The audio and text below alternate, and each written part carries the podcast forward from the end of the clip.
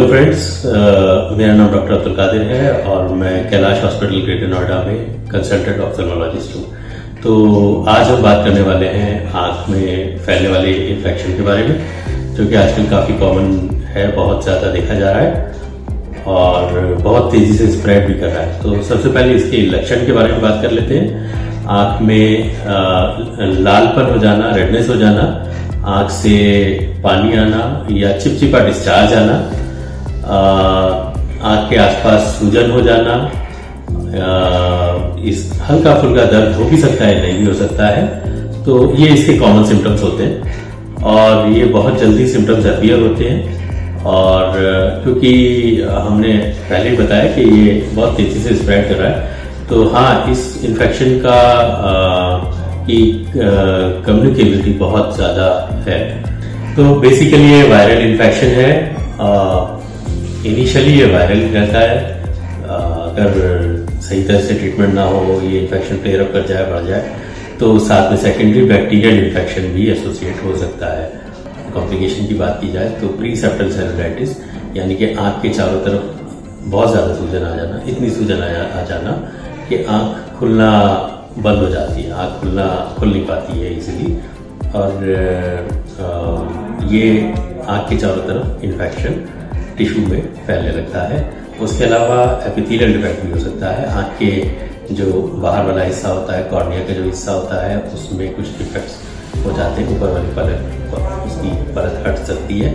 उसमें इन्फेक्शन हो सकता है। कॉर्नियल अल्सर के केसेस भी इसमें देखने में काफ़ी आ रहे हैं। तो जो अभी सिम्टम्स बताए गए हैं, उनके साथ में भी अगर आपको ब्लरिंग लगने लगे, देखने में दिक्कत लगने लगे तो अर्लीस्ट पॉसिबल अपने नियर बाई जो भी आसपास आपके आई स्पेशलिस्ट हैं उनको दिखाएँ। तो रोकथाम बहुत ज़रूरी है।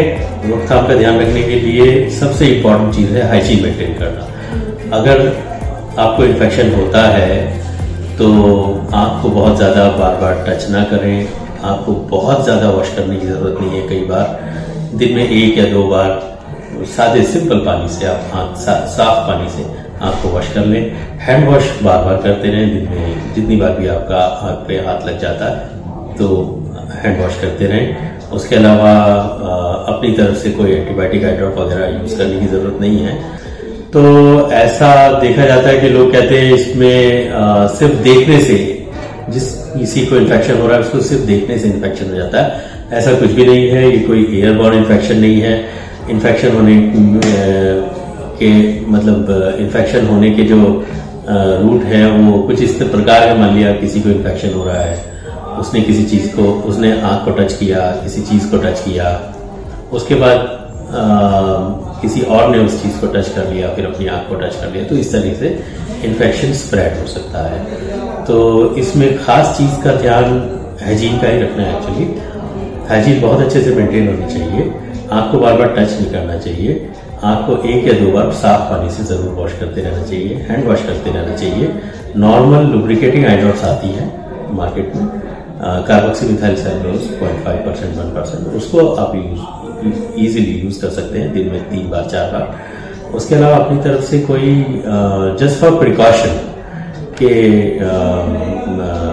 कोई अपनी तरफ़ से एंटीबायोटिक आइटम्स वगैरह यूज़ करने का ऐसा रिक्वायरमेंट नहीं होता। है इन केस अगर इन्फेक्शन हो जाता है तो अपने नियर बाय जो भी आई स्पेशलिस्ट हैं, उनसे आप संपर्क कर सकते हैं।